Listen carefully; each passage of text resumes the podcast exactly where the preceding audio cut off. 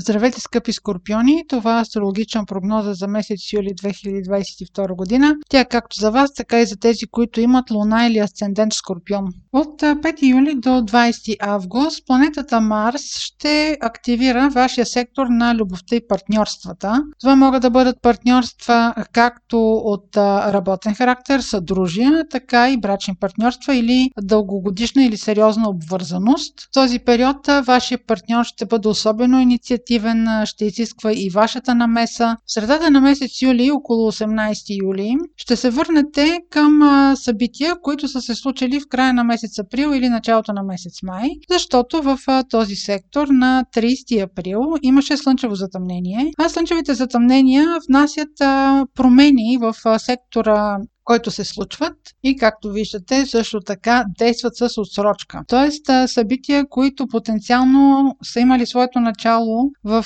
края на месец април, сега ще започнете да виждате техните резултати или тяхното проявление. За да има събитие, което да е свързано или провокирано от слънчевото затъмнение, то трябва да бъде в доста близък аспект с планета от вашата карта. Най-силно биха го усетили тези от вас, които са родени около 1 ноември плюс-минус минус 2-3 дни или имат Слънце, Луна или Асцендент около 10 градус на Скорпион, плюс-минус 1-2 градуса. Колкото по-близък аспекта, толкова по-силно се усеща затъмнението. По принцип, затъмненията, ако не се усещат като събития, те може да донесат просто някакви новини. Вие може да сте забъркани в тези събития, но те да не ви повлият по никакъв начин. По-късно през месеца, между 31 юли и 3 август, Марс и планетата на изненадите Оран ще бъдат в съвпад. Това вече ще засегне тези от вас, които са родени около 15 число. Тези две планети носят изненади и имат доста взривен заряд.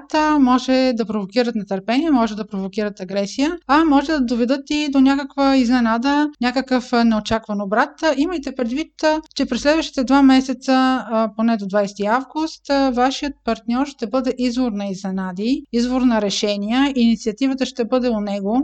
Следващия съществен момент през месец юли ще бъде пълнолунието на 13 юли в Козирог. В случая това е вашия комуникационен сектор. Този сектор има отношение към разговори, преговори, спедиция, братя и сестри. Когато има пълнолуние в съответния сектор се взима някакво решение, тъй като това е комуникационен сектор, е възможно да проведете някакъв разговор, който да е от съществено значение, тъй като това пълнолуние е свързано с сектора на партньорствата по хармоничен начин, да, но когато има пълнолуние, може да промените или да провокирате с един разговор съществена промяна в взаимоотношенията с ваш партньор. Това пълнолуние в сектора на комуникациите също така може да има връзка отново с слънчевото затъмнение в сектора на партньорствата. Виждате, че те се случват в сравнително близки периоди. В средата на месец юли няма да има случайни разговори. Следващият важен момент през месец юли ще бъде новолунието в Лъв.